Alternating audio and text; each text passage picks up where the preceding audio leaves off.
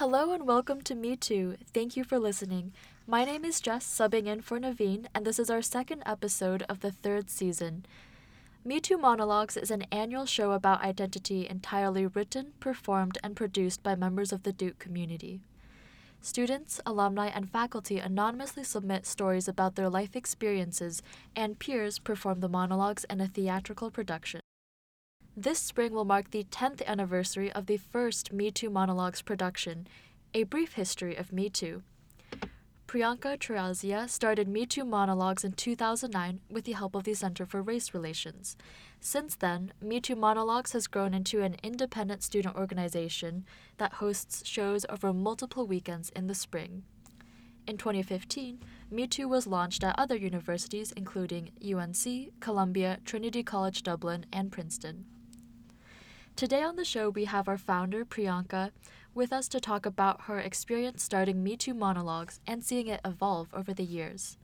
But first, here is sophomore Ila Kaul performing the opening monologue from this year's show, Conversations Times Three.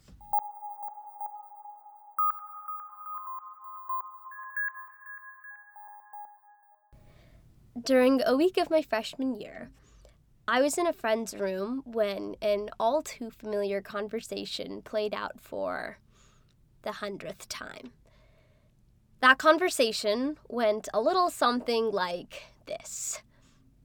An individual, we'll call him Nick, leans forward and squints at me, asking, "So, what's your background?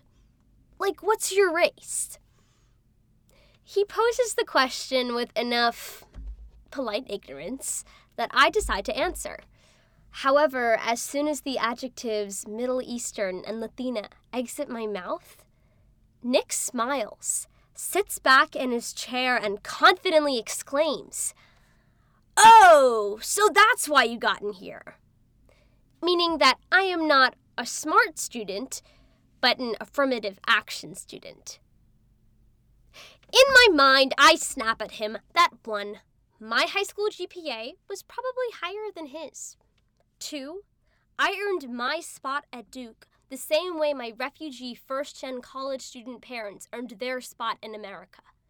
And three, just because my brown family eats rich kebabs or dense tamales for dinner instead of Whole Foods rotisserie chicken doesn't mean for a second that he is allowed to disrespect me.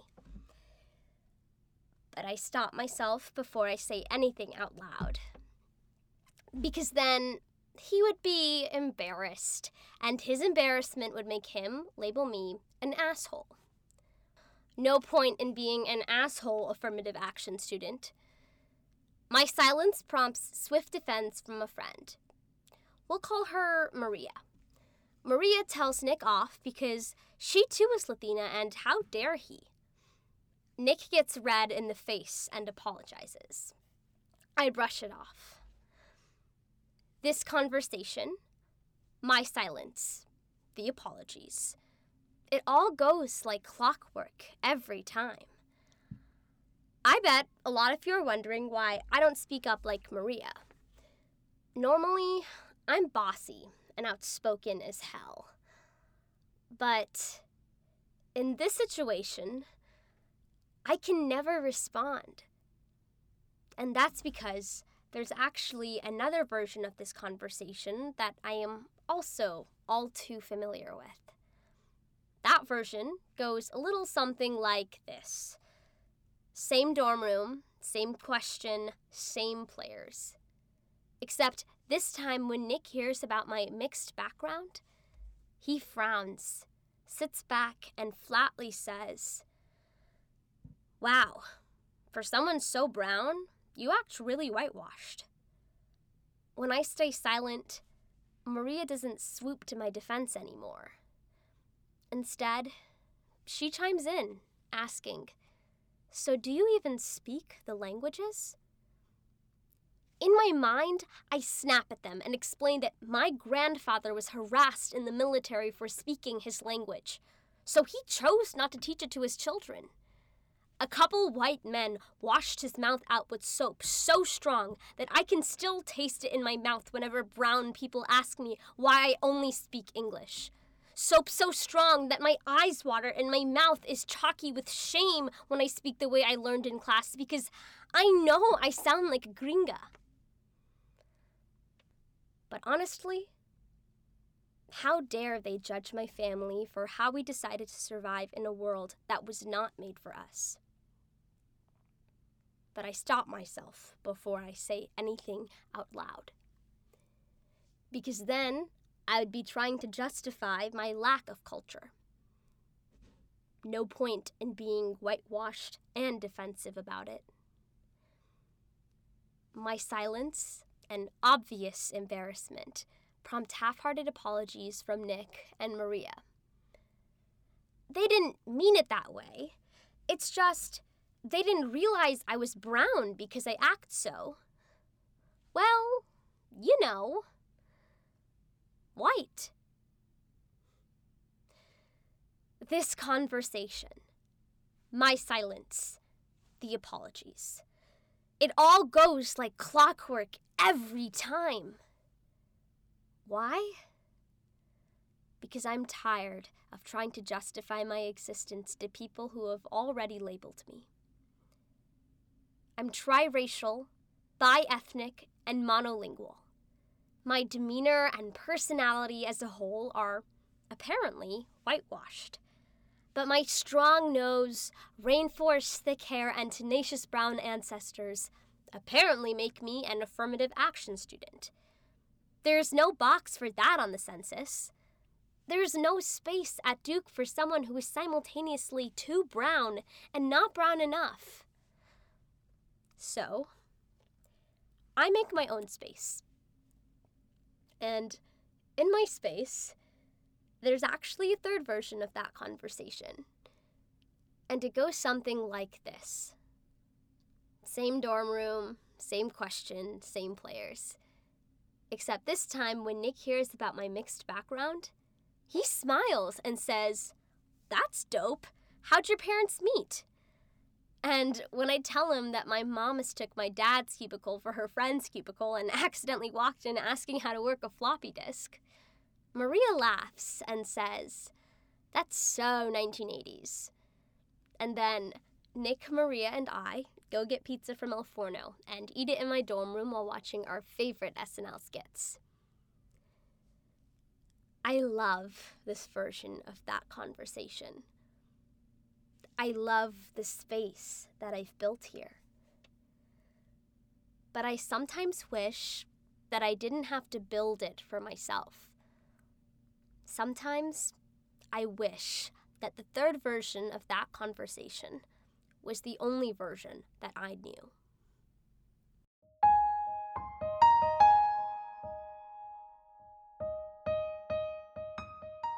Do you have any first reactions to Ila's piece? Any favorite lines? I th- first of all, I want to say thank you to whoever submitted this piece. Um, I think it speaks to so many universal themes of identity and finding acceptance mm. among your friends at Duke. And some of the lines that really jumped out at me, you know, those are things that I struggled with when I was a student here. Uh, you know, for someone so brown, you're really whitewashed. Oh, yeah, uh, definitely. I mean, I struggled a lot to find my place within the brown community at Duke, specifically the South Asian community. And I never really quite fit in with the group of people who were organizing mm. Awaz or all the dance teams. I was on a dance team, but still didn't really feel like home for me. Yeah. Uh, and I've had that charge leveled against me, like, oh, you're so whitewashed, as mm. if there is one way to be brown. Mm. Um, and I think that's one of the things that this piece does really well is talk about I want to make my own space, and it's a space where being brown is part of your identity, and it's a part of your identity that, you know, tells your story, but it's something that you get to define for yourself. Yeah, it's not the only thing. Right, right. And moving to Me Too a little bit, do you think Me Too is a way that to help foster that sort of third space that Ila mentions? Right. I think the, the power of storytelling from a, a place mm-hmm. of your personal truth can help create that space.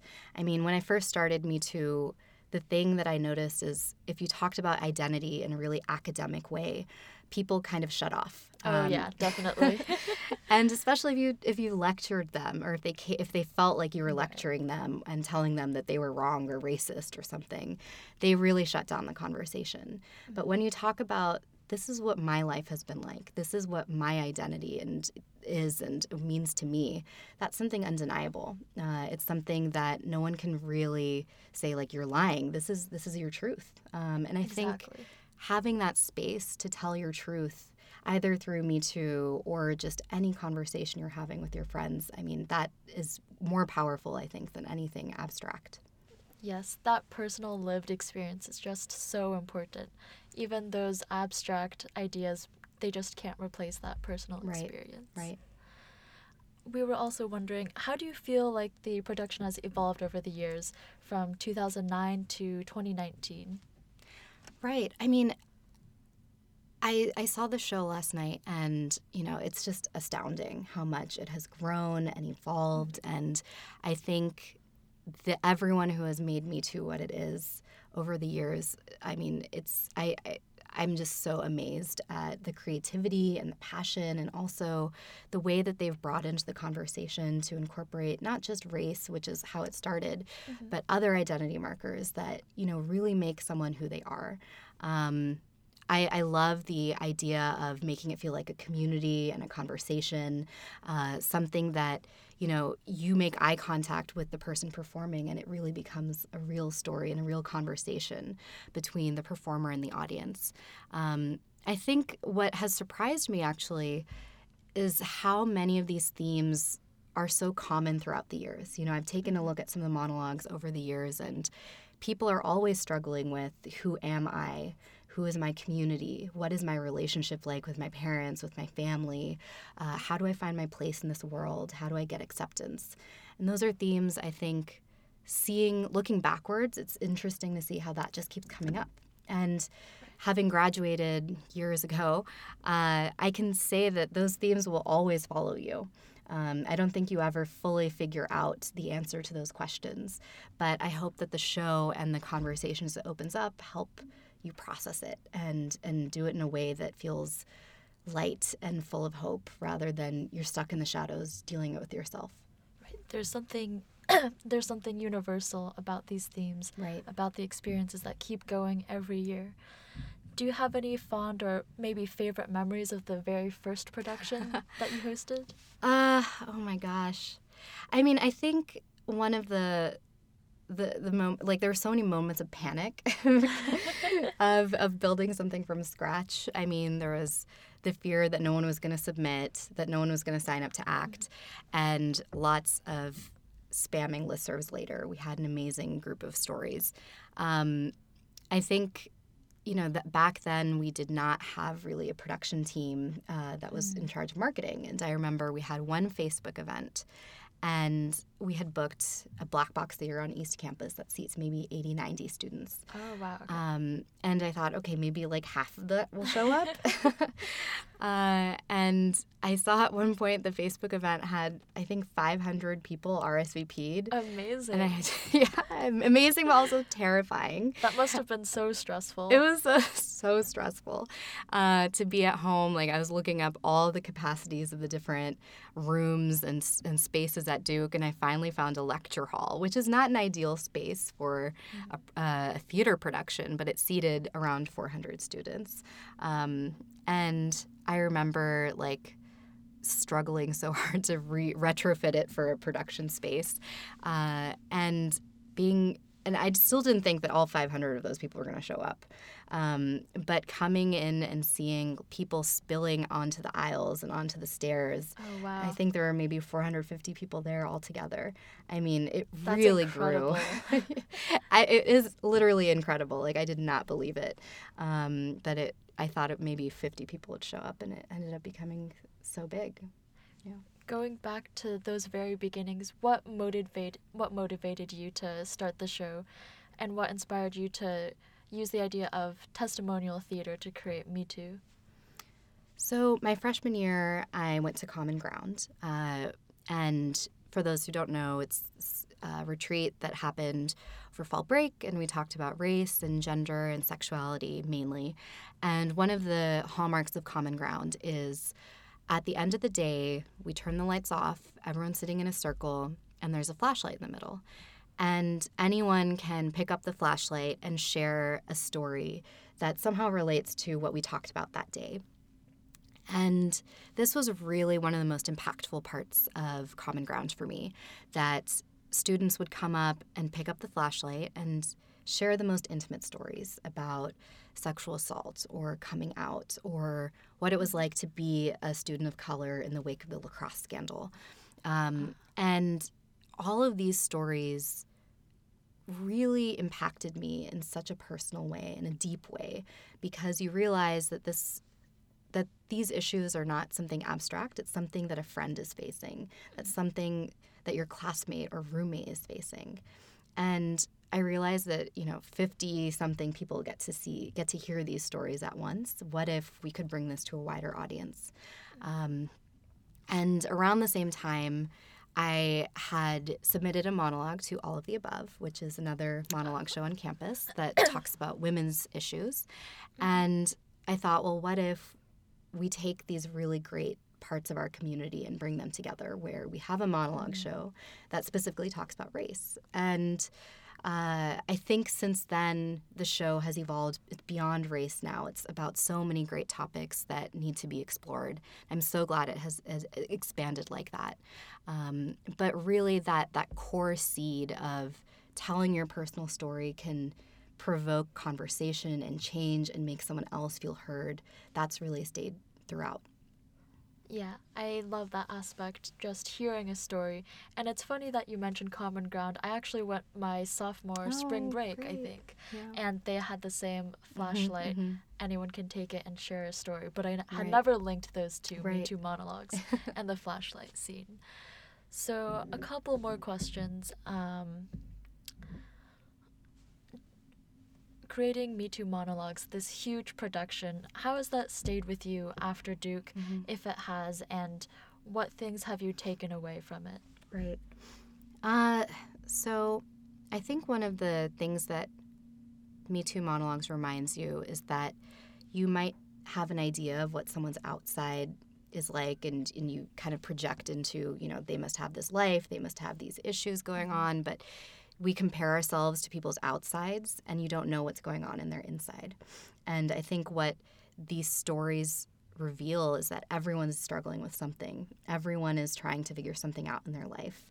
And that message is really easy to forget, um, especially when you're out in the real world and you're working and you have a yeah. job and you just want to get everything done, out the door, go on with your life. And you might not be as empathetic or compassionate with the people that you're surrounded with. And I think what Me Too Monologues taught me is never to respond in a knee-jerk way, like assuming something about someone else. Mm. Um, always assume positive intent. Uh, always believe that there's something deeper in there that you just don't know.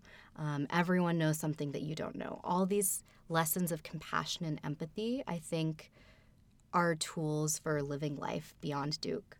Um, and I've been really imperfect about that. You know, sometimes I lose my temper with someone and... It's so easy to slip up. Yes, it's very easy to slip up. Um, and that's why it was really great to come back to this show and, you know, immerse myself in these stories and remind myself, like, take the time to be more compassionate, take the time to be more empathetic. Oh, that's wonderful. I love that answer. Um, last question. Do you feel like Me Too's reach has grown beyond what you could have imagined? I think beyond... All back in two thousand nine? Yeah. I mean, in two thousand nine, honestly, I thought it was going to be forty-five people in a dark room, later leaving and being like, well, that was lame. Uh, so this is definitely... And then we got four hundred fifty people. Exactly. This has definitely surpassed every one of my wildest dreams and expectations. Um, I think one of the...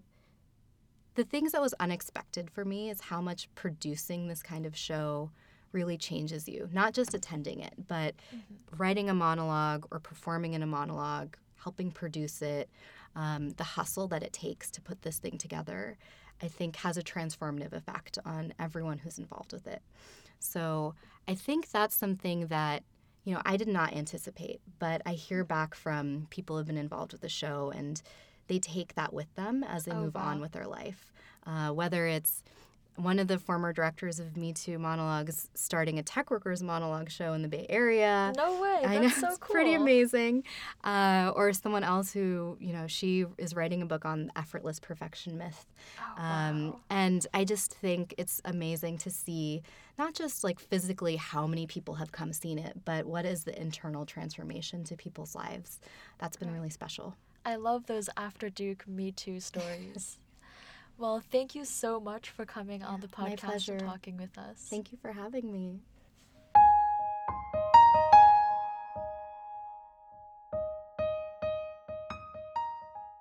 Well, thank you again, Priyanka, for being on the show and joining us today. As always, please share your own stories through our website, which can be found at me too monologues duke dot org. We are on the iTunes Store, and we would love if you left us a review. Let us know what you think.